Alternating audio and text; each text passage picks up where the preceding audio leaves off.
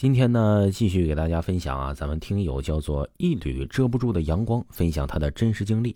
他说：“这是我遇到的真实灵异故事。在二零一六年，我从广州啊回到了湛江，然后在大桥下来不远的某地产公司某某绿洲找了个保安的工作。那时候啊，因为上白班实在太累了，要十二个小时轮班制的。”基本每看到一个客人进来，就得给他敬礼，并目送他离开视线。于是啊，我就申请去了夜班。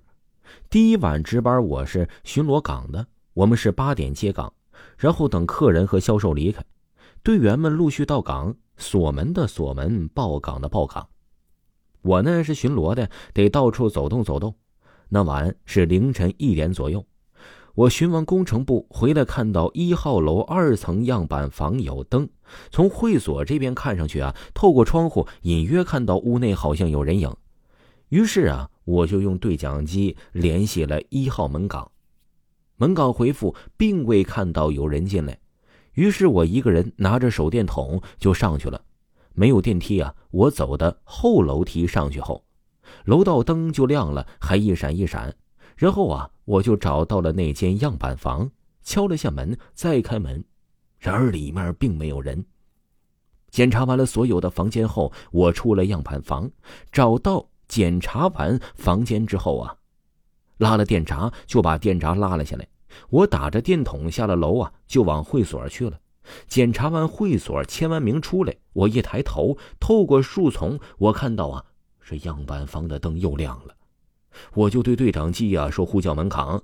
这时夜班组长在对讲机里说：“这事儿你别管，就当没看到。”后来后半夜啊，组长找到我，告诉我说一号楼在建楼的时候电死了两个建筑工人，然后赔偿不到位。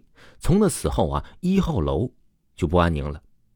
这第二故事啊，是这位一缕遮不住的阳光这位听友他听他的夜班组长说的。这个听友说呀，我是二零一六年六月份入的职，在我之前的四月份呢，嗯，该地产公司的物业招了一批客服实习的小姐姐，其中有一个十八岁的瘦高个儿的女生，她呀正在跟着一位老员工实习，他们呢负责的是第三单元的样板房。有一天，那位老员工啊来月事儿了，就请了假。所以呀，就得靠这小姐姐一个人上班了。她就如平时老员工教的那样，在销售中心开完早会，就前往了三单元样板房楼层。那栋楼啊，一共五层，其中四户有家私，一户没有家私，是空置的。为了让客人参观户型，特意留的空置布局房。小姐姐因为一个人，所以不敢离岗。中午饭呢，也是托巡逻的保安给她带的。巧的是，那天居然没有客户去三单元看户型，小姐姐一直要做到下午五点准备下班。客服啊要负责晚上下班锁门，保安则负责早上六点半开门。在他检查完其他四户样板房后并锁门出来后，准备关上的空置房后啊，一抬眼就看到空置房里正对着楼道走廊的方向。他平时偷懒时坐的那个位置正面中间多了一张摇椅，而且呀还是正在摇的状态，发出了嘎吱嘎吱的声音。于是小姐姐整个人吓得就瘫软在地上，连忙呼叫对讲机，不管是客服还是销售，亦或者是保安频道，都表示下午没人去过三单元。确认几次之后啊，小姐姐还被项目总监在对讲机里训了一顿。当晚小姐姐就病了，高烧不退。一个月后啊，这个小姐姐她就离职了。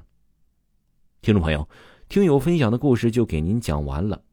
另外啊，维华给各位听友啊推荐一部维华新出的新专辑，是多人剧，叫做《都市超级透视》。这部剧呢，现在一直在免费之中。